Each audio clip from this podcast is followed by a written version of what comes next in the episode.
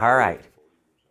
So we uh, we're actually a little light compared to last time, but we're gonna either hope they show up or figure we're just gonna really bust it out next time, right? But let's see. Last time we talked a lot about Genesis 1, and I know that I probably brought up some things that were, I don't know, maybe a little different than what you would normally hear. Maybe not. I mean, just depends on where you've been, what you've heard, that kind of thing. But I just want to start out with review a little bit, ask a few questions, see what stuck, see what your thoughts were outside of that, whatever.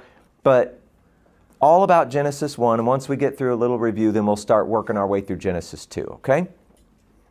So, uh, first of all, just, just a general question Genesis 1, is it fair to look back at Genesis 1 and say that it does give us some information about creation? What God created, how He created it, all that kind of stuff.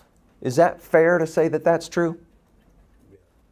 Yeah, yeah, of course it is. Now, because of everything we talked about, is that the only thing that it's trying to communicate to us?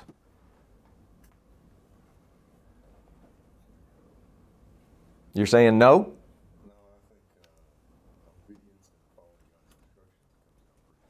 Okay, awesome. Yeah, and he didn't even finish the entire recording because it didn't work. How about that? well, all right, so what else then is the text of Genesis 1 and uh, chapter 2, verse 3, or whatever? What else is it trying to tell us or highlight for us or bring to the front?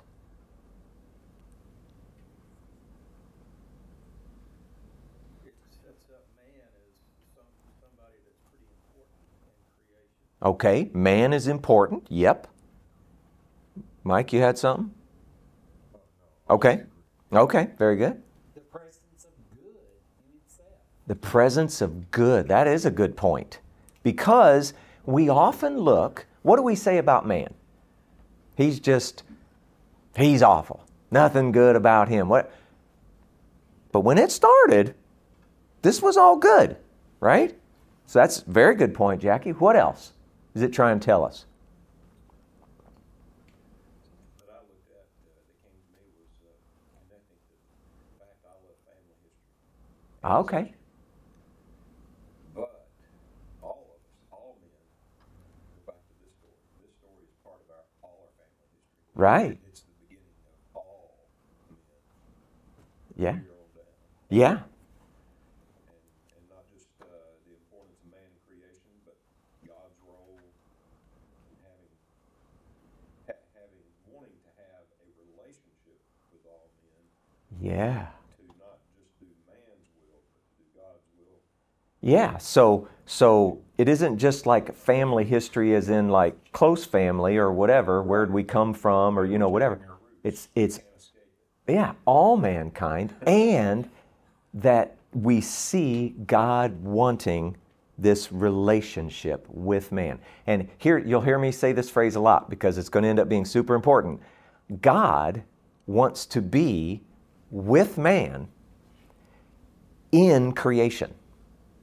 That's the beginning of the story. And I don't know how we'll ever get there, but that's the end of the story, right? How we work our way through the Bible is a question for another day, but that's the end of the story. It's very, very interesting. Okay, so what about the part where, remember, we talked about the chiasms and all these different things pointing to a central point, and it was like the little treasure chest, and that was supposed to point us towards something. Do you remember any of that? What was the point of all that?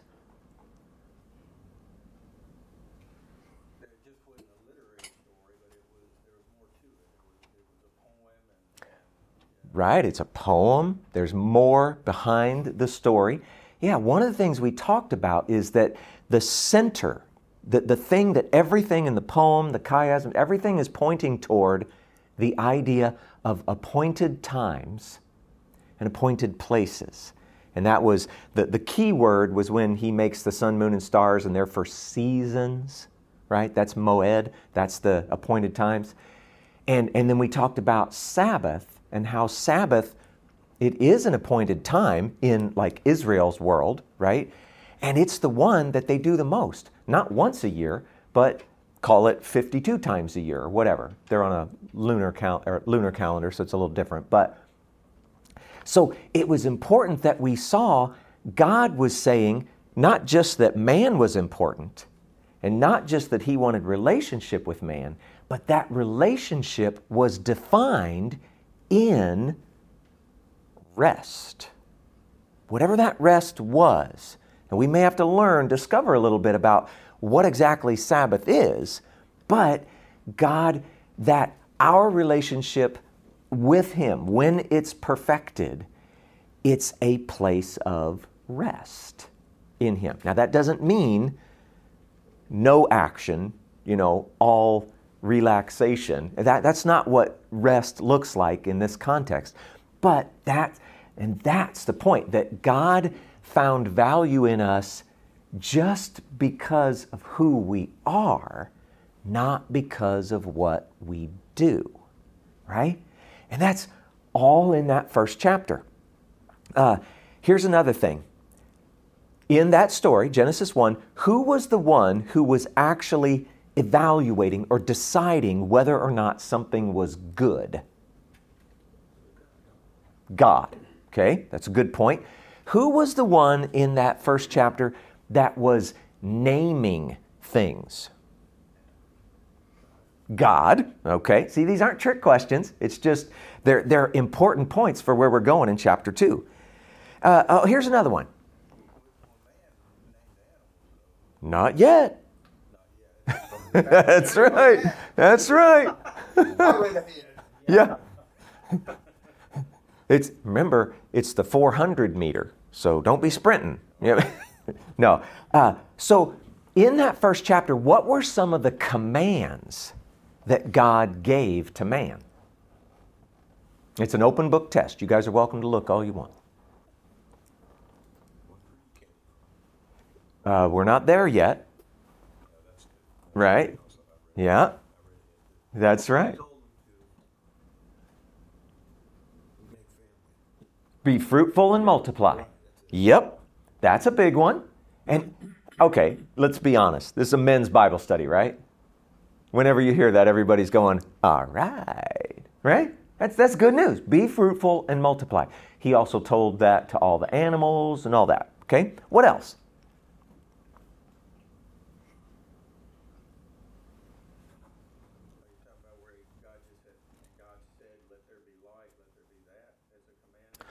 Uh, no, specifically for man.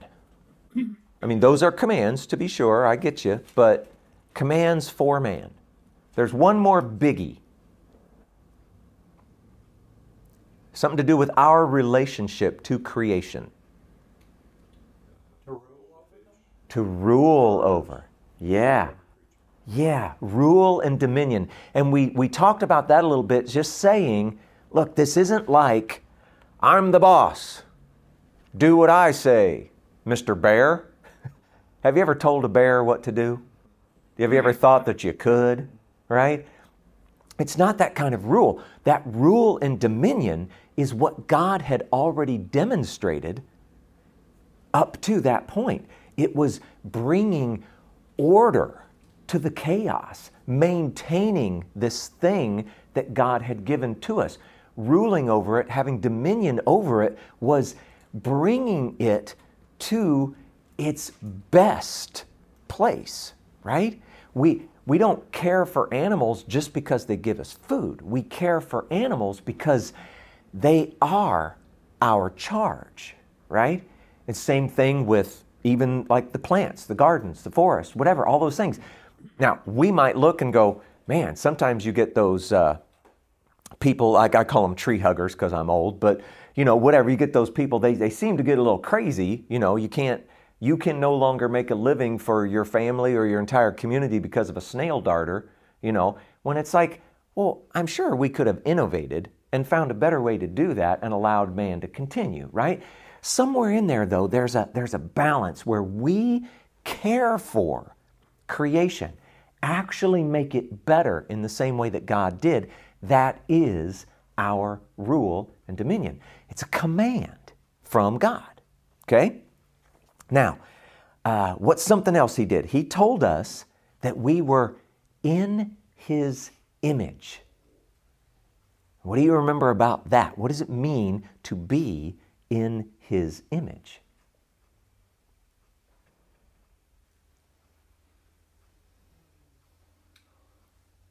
Oh, I think we're given something special, but I don't know if it really defines what that is. But we are apart from any part of creation. We're, a, we're we've got something that angels don't have.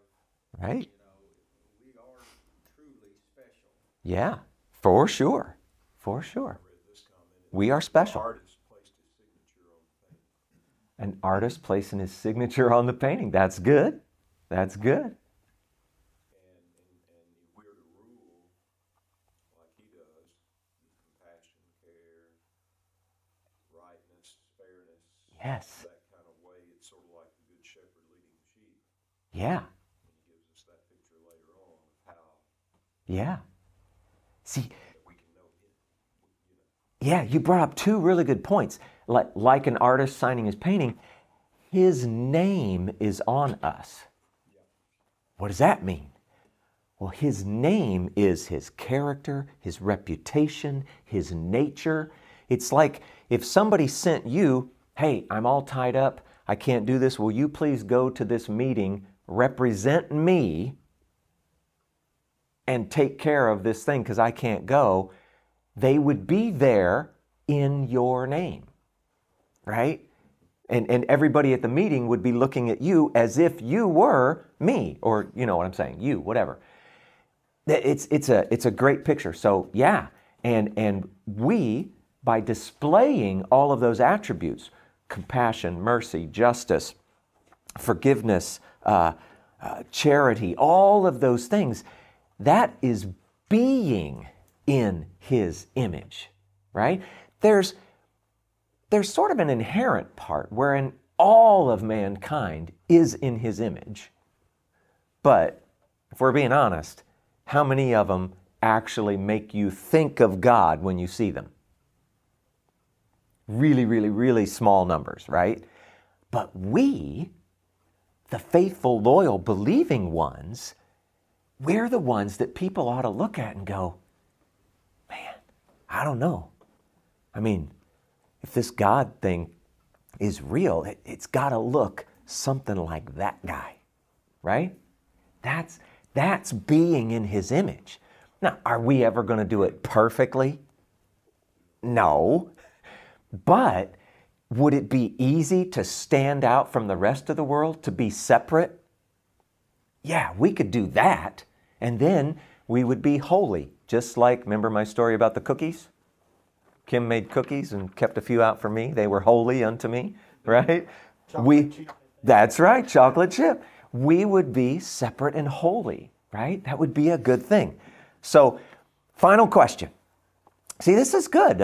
All of this stuff happened in week one, and, and this is good because you can see you need to hear it over and over and over so it starts to really sink in, really become a part of your thinking. Last question Why did day seven have no end? Remember all the other day, all the other days there was there was a beginning and then an end. Day one, beginning and end. Day two, right? Why didn't day seven have that?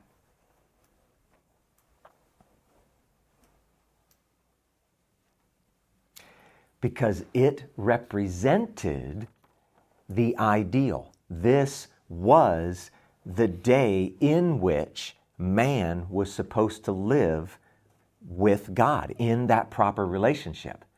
And we're going to see that starting out in Genesis 2, Adam and Eve, the garden, that whole thing. But then, of course, it all kind of falls apart. And that is when we think of uh, two things there's the kingdom. We, we talk about the kingdom in the New Testament a lot. And then there's also this idea of the world to come. Remember when it says heaven and earth will pass away, there'll be a new heaven and a new earth? That world to come, that is the ultimate Sabbath. That's the day seven, if you will, right? The kingdom is very much like that, but it's a segue to that because the kingdom is still in this world. So, all right. That's a lot of stuff. I'm curious, you got any comments or questions? Does it feel like I just said a whole bunch of new things to you? Or is it like, oh, no, no, it was all repeated. I just forgot till you said it?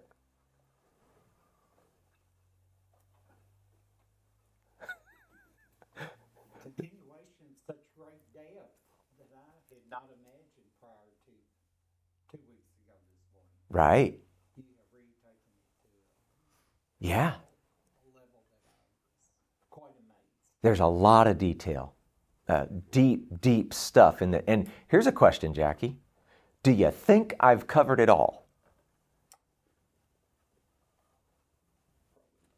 yeah. I don't. I don't know if this is good news or bad news, but I'm pretty sure that I'm only scratching the surface. But we're going to go through it together. Life for we as Christians is sort of like the disciples with Jesus. This may be a poor analogy, but this is just what what comes to mind. Um, he often taught. People were amazed, didn't understand, and he would take the disciples aside and explain a little. bit. Right.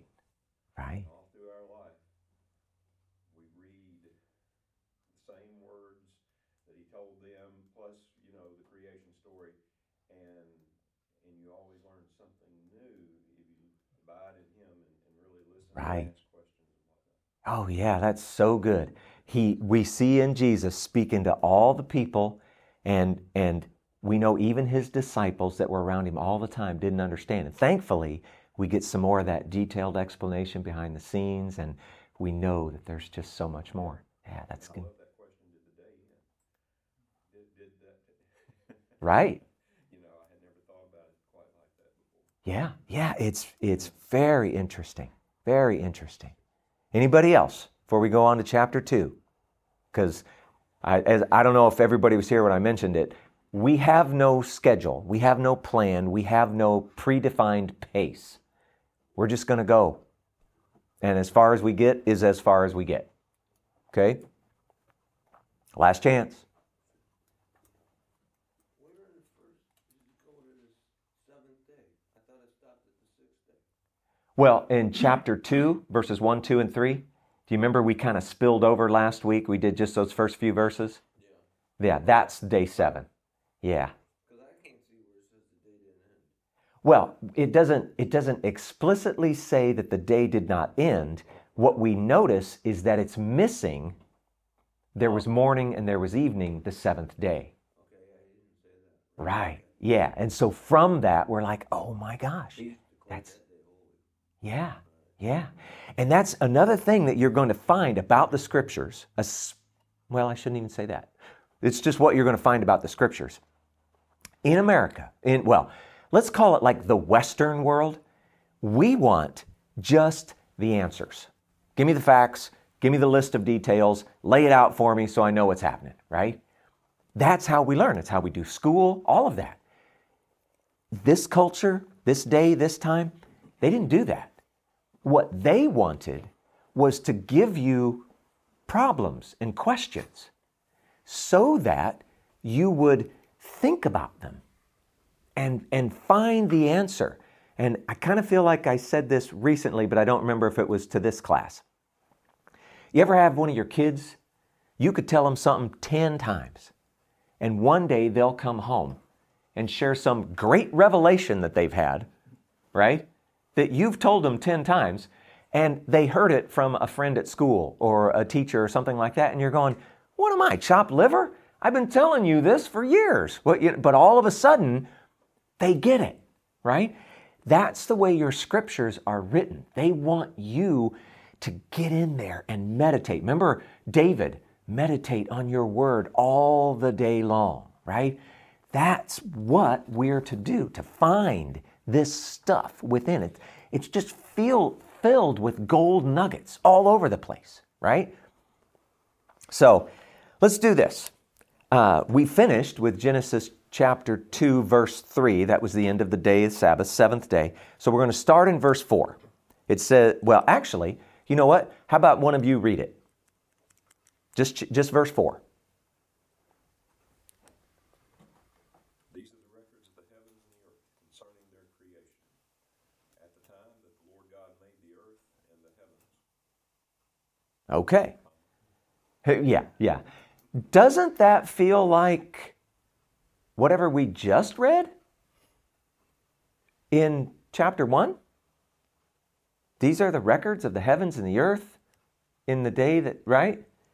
So there is a question. Does that verse actually apply to what we just read? Or is it applying to what we're about to read? And trust me, nobody knows the answer. Everybody just argues about it. But it brings up a very interesting point. We just had a story about creation. And now we're going to have a story about what? Creation. yeah, except that it's really detailed. It has to do with man and all that kind of thing. Why are there two creation stories? He already said, male and female created he them. Why are we doing this? Right? That's a good question, uh, and going through it, um, yeah, I wondered the same thing, but then going back through it, it's like chapter one, uh, if you go to presentations, a lot of times the presenter will give you an overview. Ah. Work into the detail, and that was the only thing that I could garner is that chapter two, we start getting into the detail. Yeah. did in chapter one. Yeah, that's a great that's a great perspective. Yeah, the the first one was, and I've heard it stated this way. It's like the the universal view, or almost like the heavenly view of this is how creation came to be. And now this one, the second one, this is much closer. It's down in the weeds. This is like creation's view of what's happening. And it also works as a segue into, hey, what exactly happened to day seven? right? So that'll be an interesting part as well. All right. You know what? I'm just going to walk down the line. Let's do it this way. I'm sorry, I'm going to get Todd and Frank out of order. But Frank, read verse 5. Neither wild plants nor grain were growing on the earth. For the Lord God had not yet sent rain to water the earth, and there were no people, people to cultivate the soil. Okay. All right. Now, interesting point. Go back to Genesis 1. What day was it that there were no trees, plants, etc. on the earth?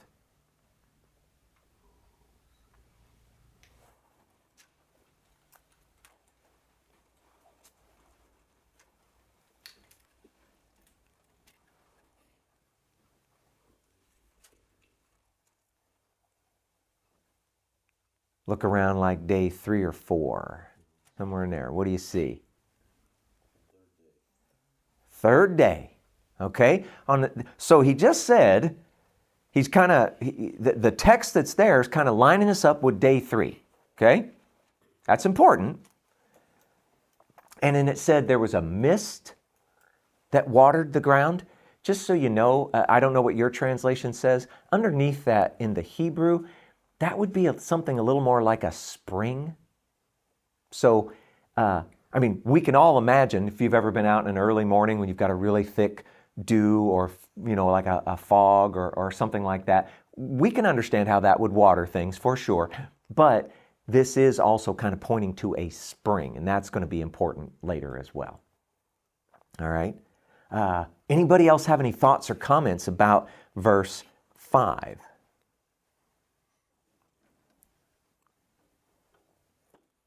All right, we're going to work our way down. Kim, could you read verses 5 and 6? Chapter, chapter 2. Oh, I'm sorry. Yeah, I'm sorry. Just go ahead and read verse 6. Okay. Yeah. But there went up a mist from the earth and watered the whole face of the ground. That was 6? Oh, okay. Uh, my bad. I've got, I think I've got my notes messed up here. So here's a question How do we know today, how do we know things get watered? How does it all work? By rain, yeah. And if we were in science class in grade school, they'd tell us it was the water cycle. right? We have evaporation, and then we have rain, and then we have fresh water, streams, lakes, etc., and they all work their way into the ocean, and it all just keeps working its way around, right? So, does it sound like that exists yet?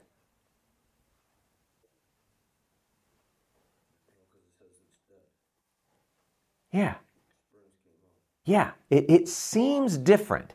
Now, have you ever heard anyone tell you, oh, well, in the beginning, the earth was like a terrarium and it had this magic globe around it, and that's, you know, it all just kind of stayed watered, and then, you know, later, after the flood, it turned into what we know now.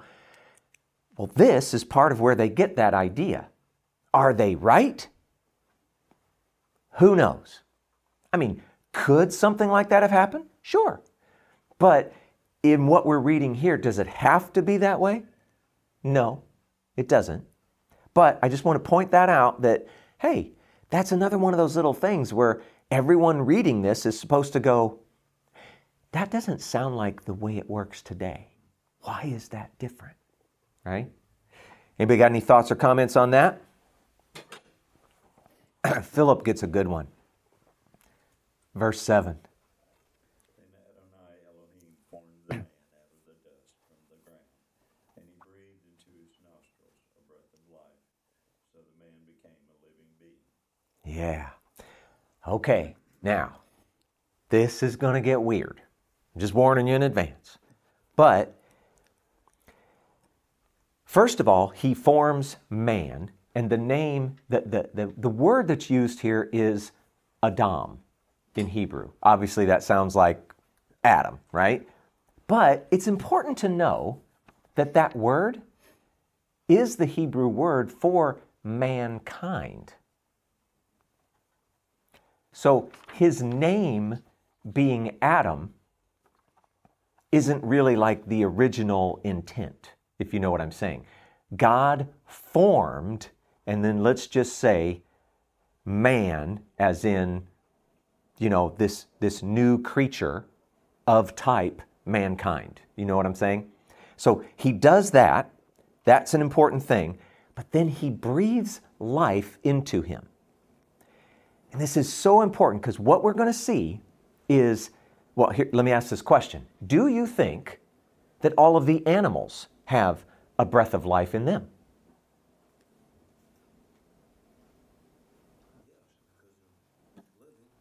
Yeah, they're living, so yeah, they do. But something very interesting happens here. And, and again, this is one of those things. I don't like doing this too much because we don't, all of us have all the tools together and it feels a little weird. But what you're going to find is that there's two words that are being used in the Old Testament to talk about this breath of life. One of them, and it doesn't, you don't have to remember them, but it's very interesting. One of them is nephesh. And that word means something like your, your, uh, how do I, boy, it's hard to even express it in English. Your living being.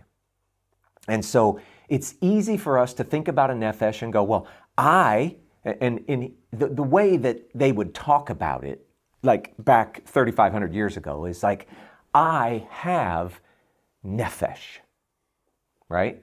If somebody slit my throat and my blood spilled on the ground, I have lost my nephesh.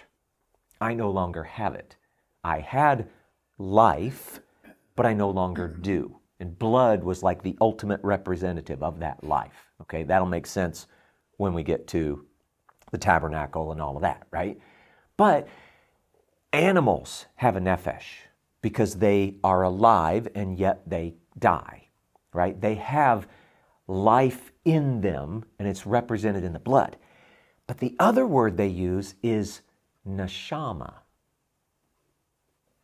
Different word, and it represents like uh, I guess it'd probably be best for us to talk about it like an immortal soul. Okay?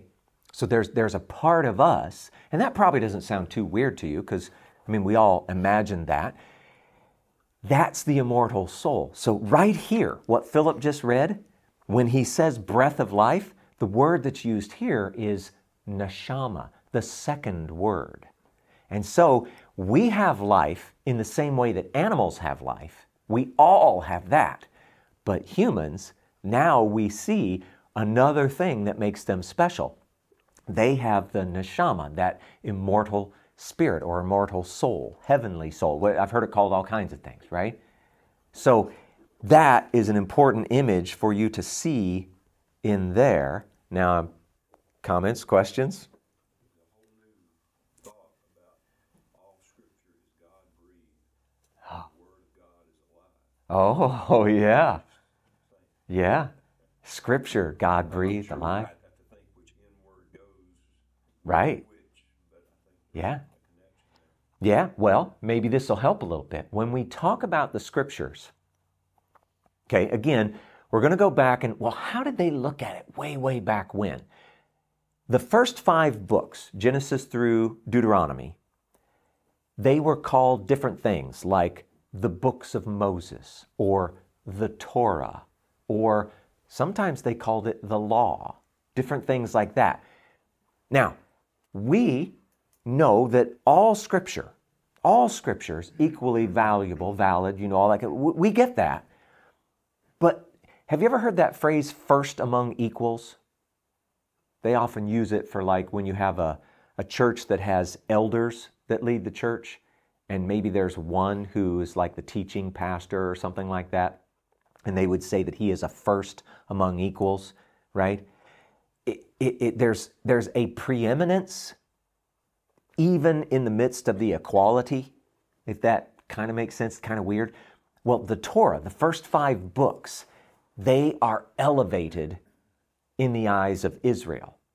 All scripture is, is awesome, but there's something special about the first five books. Well, what is that special thing?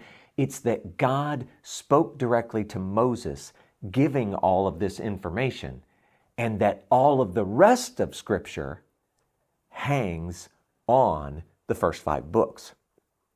That's the way they saw it. And, and as we study and as we go, you're going to find, you know what? There's a little something to that. That, that actually, that's important to see. There's something really good there. Uh, and so, what the point I was getting to, Todd, is to say the same way that they believe there is a, or we believe even, there is a heavenly tabernacle, and the one that was on earth was just a copy, right? And, and right, we could go down the list. There are heaven, excuse me, heavenly things, and then earthly things that are just a copy, like, oh, I don't know, man. By the way, we're in the image of God. We're a pattern of something that's in heaven, which also, another point, why is man not allowed to make idols of God? Because we are an idol of God. We are in His image. God doesn't want us to make any others because He already made us, right? It's an important thing. But now I've, I've gone off on a tangent I forgot what we were talking about. what were we talking about? Oh, the heavenly, uh, the, the other belief is that there is a heavenly Torah. And, and what they mean by that is if you could somehow bottle up God's thinking, God's nature, God's character, all that kind of stuff, what would it look like? They would say, oh, well, that's heavenly Torah. Those are the guiding principles in the heavenlies.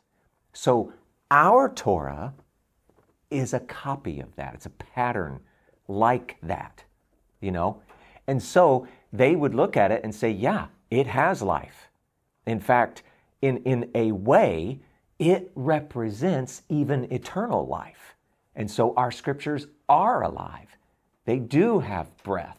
He breathed them, right? So, yeah, that's that's great imagery to see in this stuff. So, all right, threw a lot at you. Where are we at? Anybody anything else uh, up to verse 7?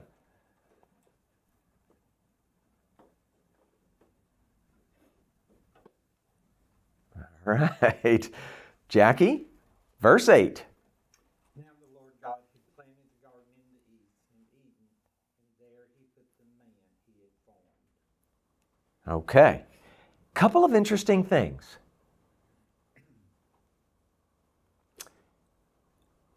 Would you say that Eden and the garden are the same thing, or that the garden is merely a part of Eden?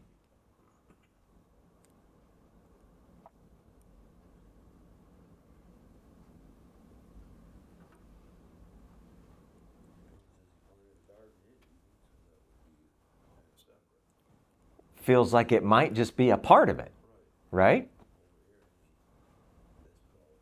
Yeah, yeah. It's very interesting that they said it that way. He planted a garden in Eden, not he planted a garden and called it Eden, right?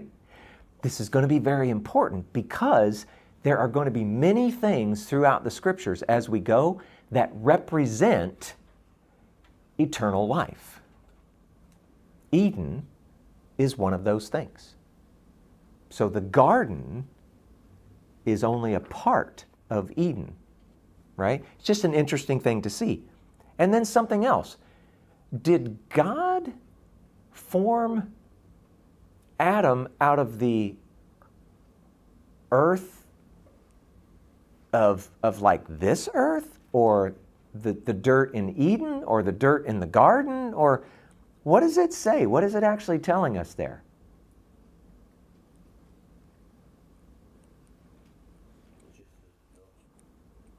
right. The dust of what? The dust from where? Which ground? right, right. And now, what do you think? I mean, if you had to guess, what would you say? Okay, you think the ground of Eden? Well, that's where God created. Maybe. Yeah. But Eden comes after that, yeah, the next verse, so I would think, I'm aware, but not necessarily. Right. Yeah. He planted a garden in Eden, Eden was already there, we just didn't know Eden. Right. And then what would he do? He placed the man he had formed, he had a special Yeah. place in that land for him. Yeah. Yeah. So I look at it, and these are questions I don't know that we can have the answers to, but this is all we're doing is we are plumbing the depths of the scripture together. And, and we're just asking a lot of questions.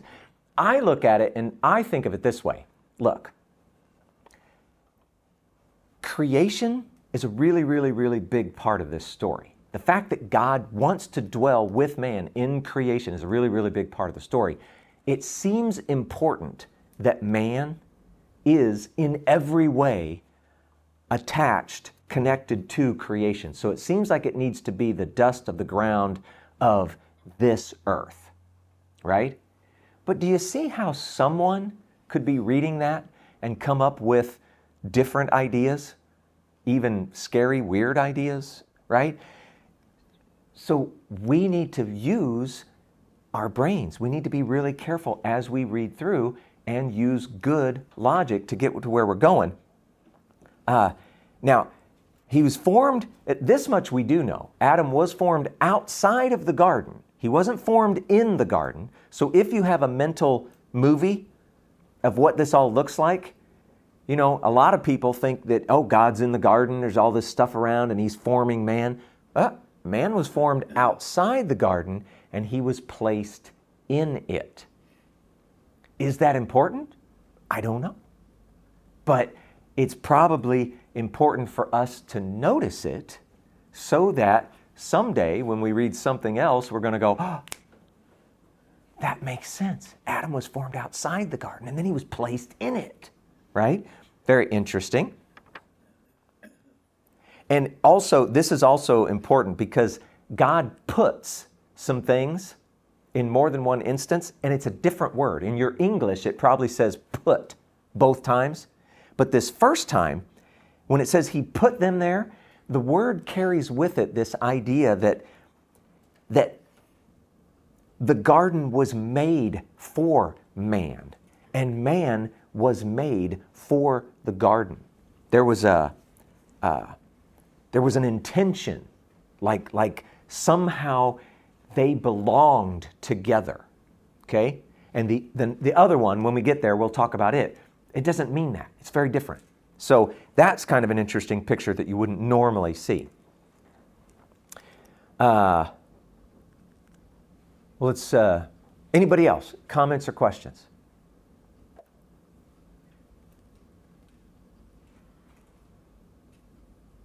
All right.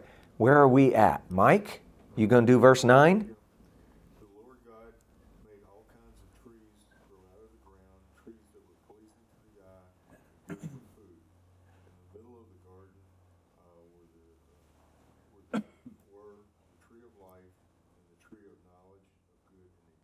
Oh boy. Now we're getting into the story, right? But I just want to remind you of something. what day was it that he created all the trees and plants and all the kind of stuff in the first story? Yeah.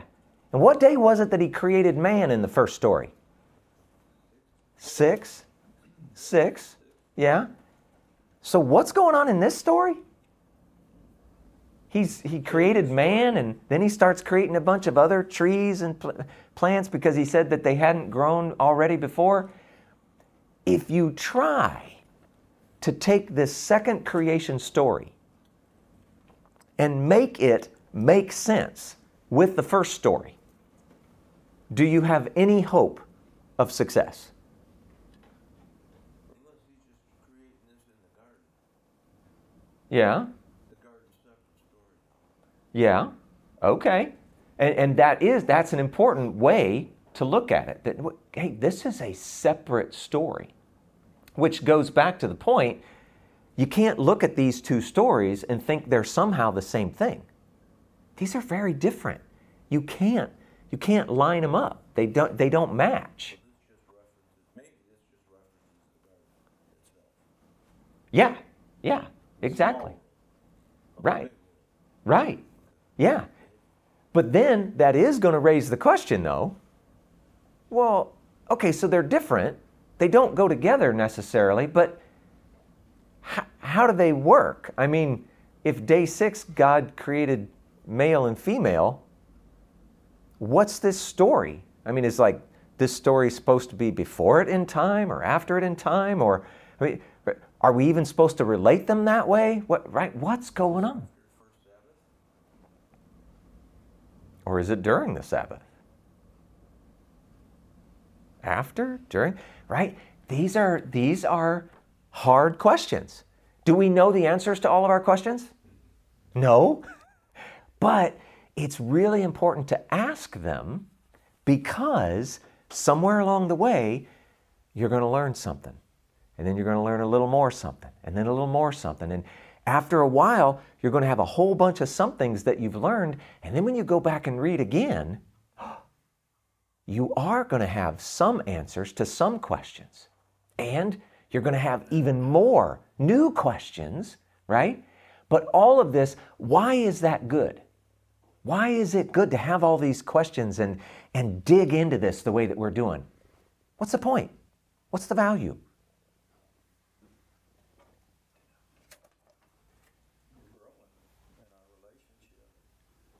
Growing in our relationship with God, right? Yeah. What else? How, or, or what do you mean by growing?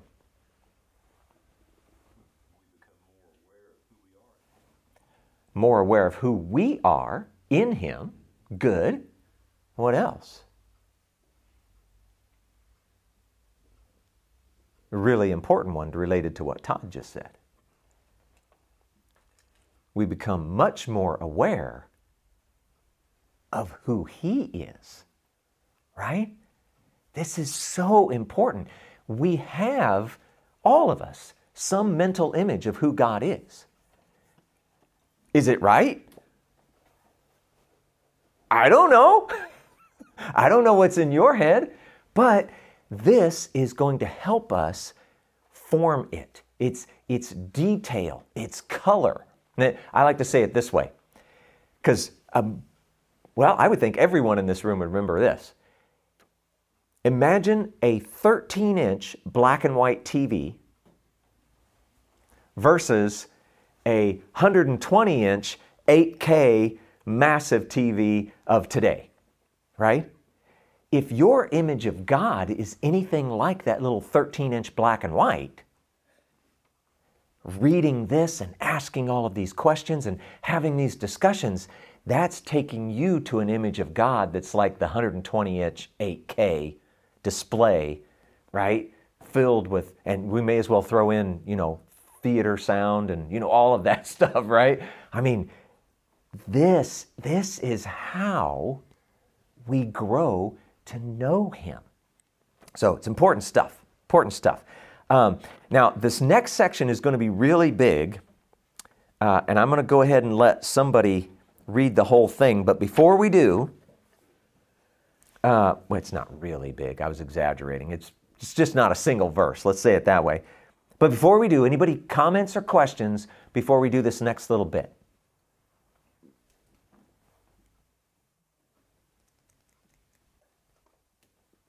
All right. Uh, where are we? Are we on you, David? Yeah. All right. I, I think we're gonna we're gonna not get to Terry today. You disappointed in that? We could split it up. David, uh, I need you to read verses 10 through 14. You do whatever you want, Eden to water the garden, and there it divided and became four rivers. The name of the first is the Pishon. Pishon. You do whatever you want, man. It is the one that flowed around the whole land of Havilah, where there is gold. And the gold of that land is good. Bdellium and onyx stone are there. The name of the second river is the Gihon. It is the one that flowed around the whole land of Cush. And the name of the third river is the Tigris, which flows east of Assyria. And the fourth river is the Euphrates. Yeah. Okay, so the first question I have for you, eh, up to verse 9, you know, we had some some introduction, we were like setting the scene, doing all this stuff, and we got to that really important part which actually, you know what? We didn't even talk about everything in verse 9. I'm going to go back because I feel like anybody that's going to listen to this recording or whatever, we've missed all the good stuff. So in verse 9, it says that he created all sorts of trees, trees with seed and then producing fruit, all that kind of stuff. And anybody know what they were for? Food, right? That's right. But then, after it says he created all these trees, it tries to make a special point. And it says, oh, but in the middle of the garden or in the midst of the garden, what, you know, however your translation says it, there was a special tree, a tree of life. And we don't know anything about it yet, but that tree was there. And then it adds one more little little trailing bit of information. Oh, and there was also that tree of the knowledge of good and evil. Almost throws it in like an afterthought. You can't even tell for certain if the tree of the knowledge of good and evil was it in the middle too? I mean, it's like the, the, the lingo, the language, it's like, the, okay, I know the tree of life was in the middle of the garden, and I know there's a tree of knowledge of good and evil, and it kind of looks like it was also in the middle of the garden, but the way it's thrown in there, you can't even tell that for sure, right? What's that about? And then we'll have these questions. Okay, so what is the tree of life all about? What is it for? What is the tree of knowledge of good and evil all about? What is it for? Right? And we don't have the answers, but then all of a sudden we start talking about these rivers and do what? What is that even doing in there? Why is it there? But I do want to ask this question before we make any attempt at answering that. When it says the tree of the knowledge of good and evil,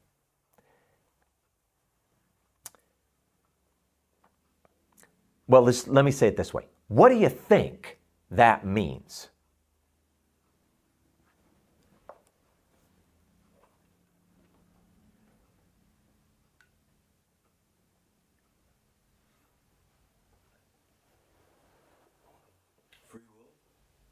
Free will. Okay, that's a really good answer. What do you mean by it? Your choice. Choice of for what? Okay. Actually, yeah. You know what? You are hitting right on it. That's really good. That's really good. Anybody else? I, am going to try to explain that a little bit as we, but anybody else? Thoughts? Huh? We have a conscience. Okay? Are you saying that we have one before we eat of that tree or we have one because we eat of that tree? I don't know either, right? That's a hard that's a hard one, right? Yeah. Hey, let me ask this question. We know we aren't there yet, but we know we're talking about Adam and Eve, and we know that God has given them commands: be fruitful and multiply, rule, have dominion. And at some point he's going to tell them, "Hey, don't eat from the tree," right? Do you think that Adam or Adam and Eve do not know the difference between good and evil? Before eating from this tree? Probably not. Okay, now I totally understand that answer, but let's follow it out a little bit. Let's say you're a parent and you have a child, and I don't know, let's let's say that in some sense, let, let's say there's some sort of mental disability, and they are incapable of knowing the difference between good and evil. And then you, as a parent, give them commands. And if they don't follow them, you punish them. Is there anything about that that seems right and fair and good?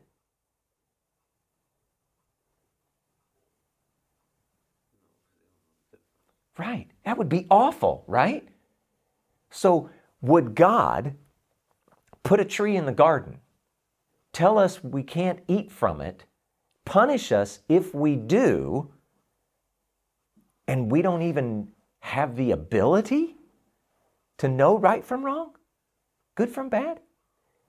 That doesn't make any sense. That would make God capricious. That's a horrible word in this case, right? That, that would be bad. So there's something about this tree, this knowledge of good and evil, that can't be they had no idea what right and wrong was in any sense whatsoever, but eating of the tree gave them that. Well, it can't be that.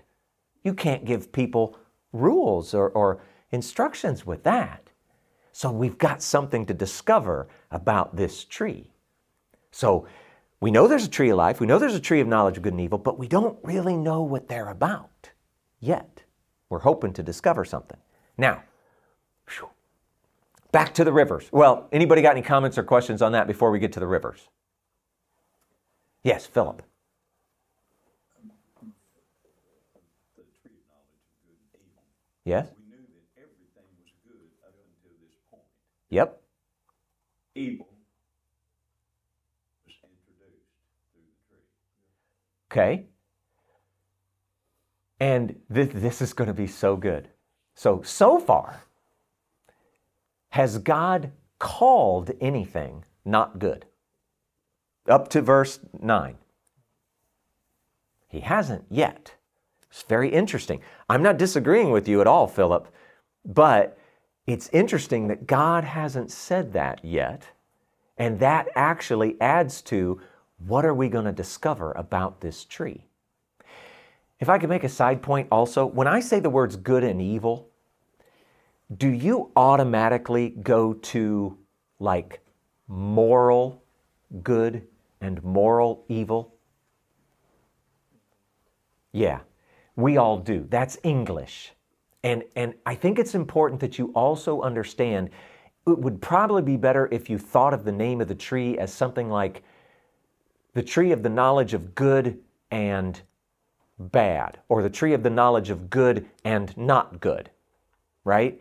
It isn't limited to moral evil. Just throwing that out there could be important as we continue to read. okay? Uh, but, oh, these are good, good points. You guys are, you're making this great. So, any other comments, questions? Lord God uh, put every tree pleasing and appearance good for food, including the tree of life in the middle of the garden, as well as the tree of knowledge of good and evil. Yeah. So if every tree was pleasing, as well as, there may have been something attractive about both trees. Oh, yeah. Almost picture you've seen two trees grow together. Right.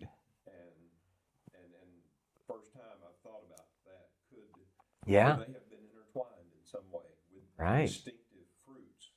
Yeah. Interesting. Made it more hard to discern which tree Was which? was which. I don't know. Yeah. Well, th- and you know what? That's good. Having that kind of uh, uh, imagination while you're reading. Gosh, I could it have looked like this, or could it have been that? You know, the trees intertwined, or you know what? Those are great questions. And the the thing that you you don't want to do is walk around going, "Hey, I had this idea. These two trees are intertwined." So when you read the Bible, you need to read it that way. Well, okay, maybe, but maybe not. How about, you know, you stick with, I don't know. I wonder about this. That that's great. Yeah, exactly. Exactly. So, yeah, that's that's a good point. Anybody else? Comments or questions? So God doesn't create evil, but the tree is called the knowledge of good and evil. Yeah. So I, I always just have thought about it as there's, he's, God is creating an opportunity for man to choose. Yeah. Yeah. So you said God doesn't create evil. Now, we haven't discovered that so far in our reading. Of course, we're not even two chapters through our Bible.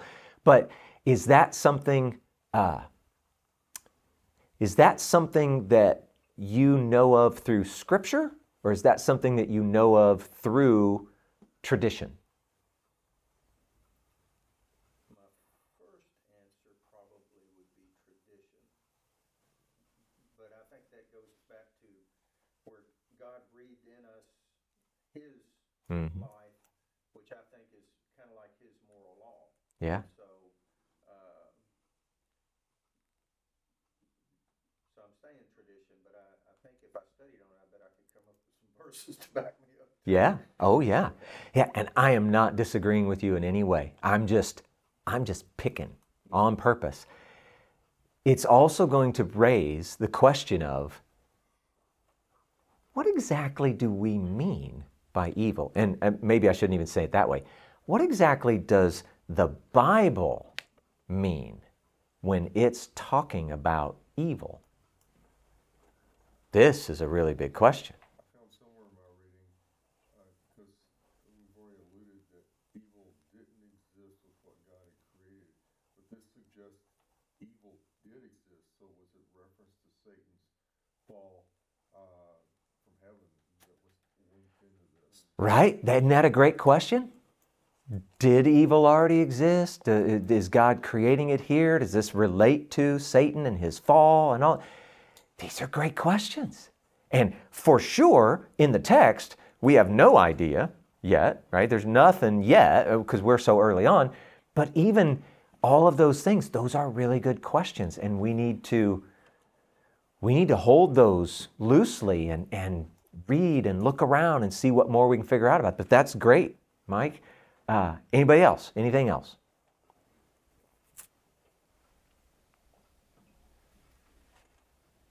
All right. Where are we at on time? I left my phone over here. Hold on.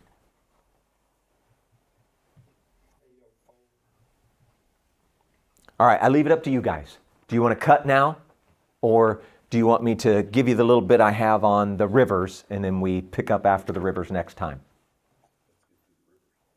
We got it. All right. We have multiple votes for let's get through the river. All right. Here's what I want you to maybe just write down some notes. We won't read all this thing thoroughly through. Uh, first of all, these show up and it's like so odd. Why are these even here? We were just felt like getting to the really good part of the story. Now we've got this weird little aside telling us about these rivers, and spoiler alert, they don't really come up again. They're just here and not really anywhere else. What do we do with that? So, we want to look at a couple of things. If you'll notice, when it talked about those rivers, it talked about it bringing life.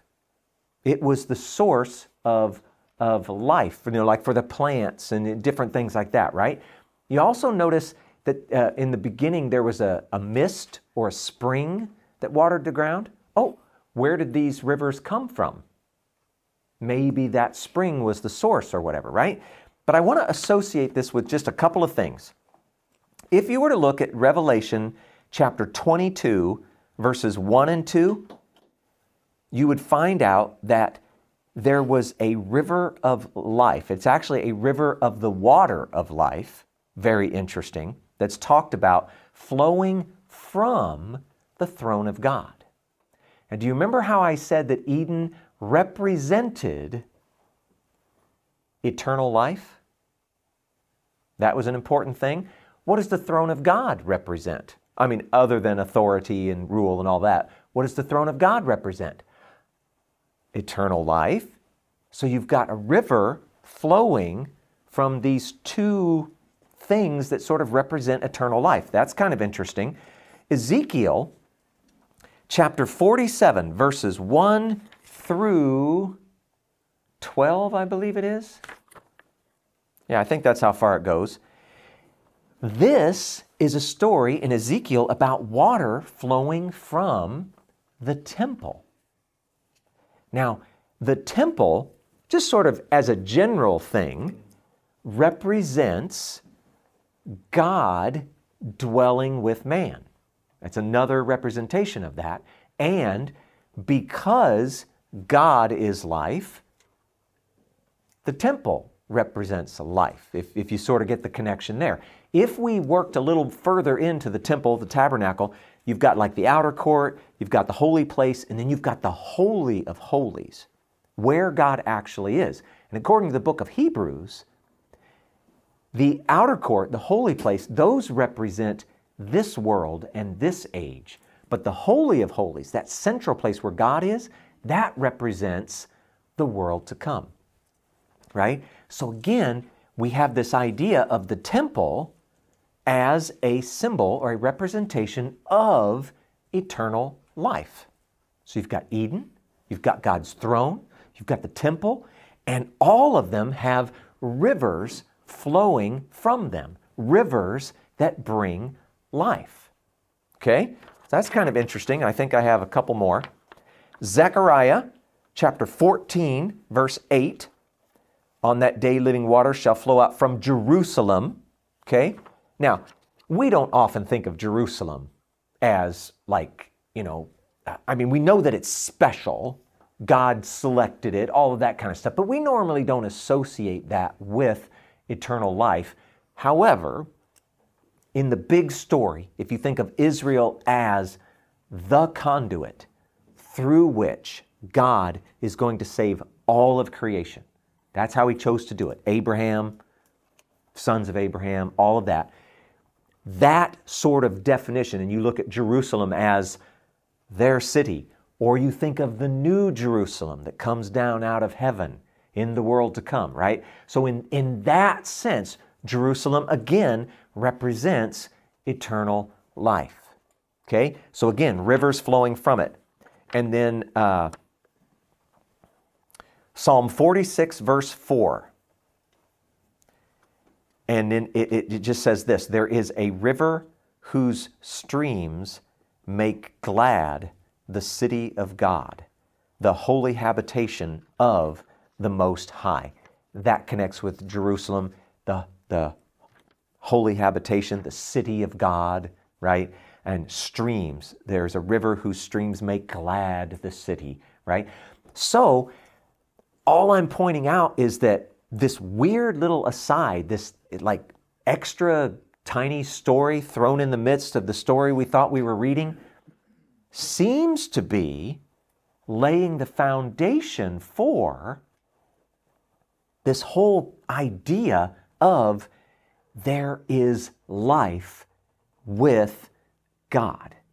Where God dwells, there is life. It flows like a river, right? And so, in that sense, it, we, we, we now go, okay, now we've got Eden, we've got this garden in Eden, and, and the thing that we're trying to piece together is, well, I don't know. It's like we've got this idea that there's a Sabbath, this wonderful place of rest, you know, in communion with God, and, and we're in this place where life just flows from it like a river, and that's where Adam is, and right? So it's it's enhancing your image. It's part of taking you from the 13 inch black and white to the 120 inch 8K, right? And that it may not be the full explanation of why is that story even there, but at least it gives us a little something we can grab and say, okay, all right. At least there's some reason for it to be telling me about that. Maybe I'll learn more as I grow older, you know, when I grow up or whatever, right? so that's all I had about that. Um, I did have one extra little, let me just read what I wrote here real quick. Okay, I'm just going to read it out loud because I don't even know what my point was. The Hebrew word Eden means delight and pleasure, and it is symbolic of the ultimate source of all delight and pleasure, which is God, of course. This godly delight is then channeled into our world by way of the river that flows from Eden and becomes the source for all worldly pleasures.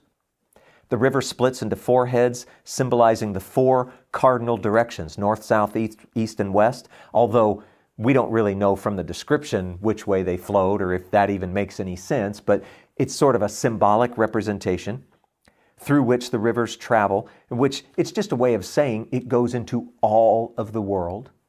That's all that's about.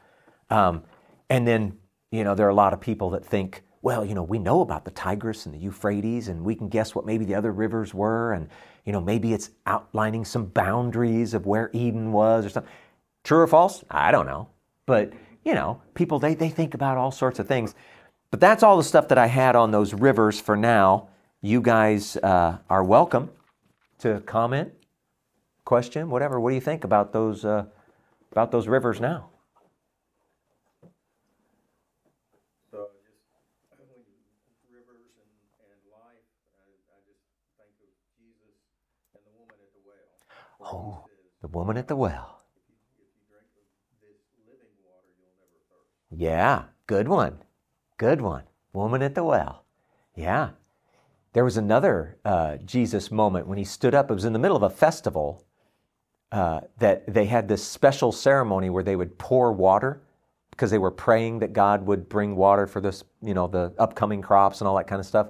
And Jesus stands up in the middle of this festival and this particular, uh, what do you call that, uh, ritual or whatever they were doing.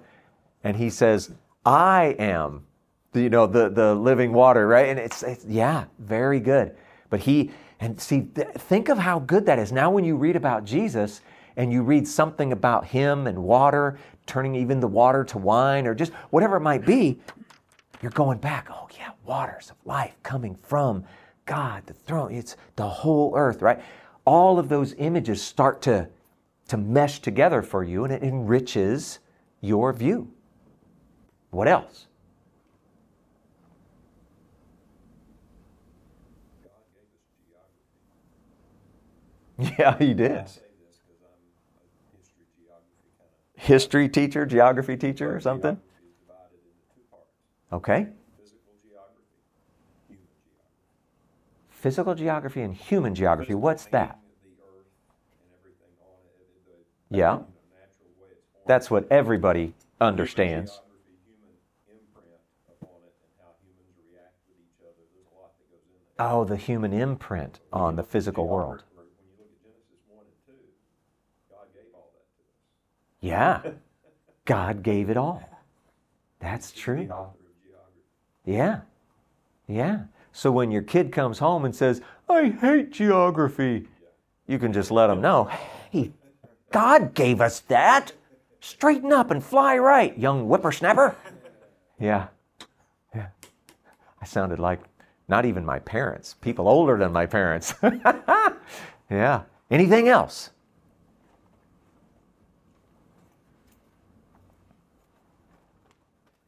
All right. In the words of, uh, who was that gladiator? Are you not entertained? All right, well, let's go ahead and stop there then, because uh, I don't know. We didn't make it far in the number of verses, but it sure feels like we made it far in uh, detail.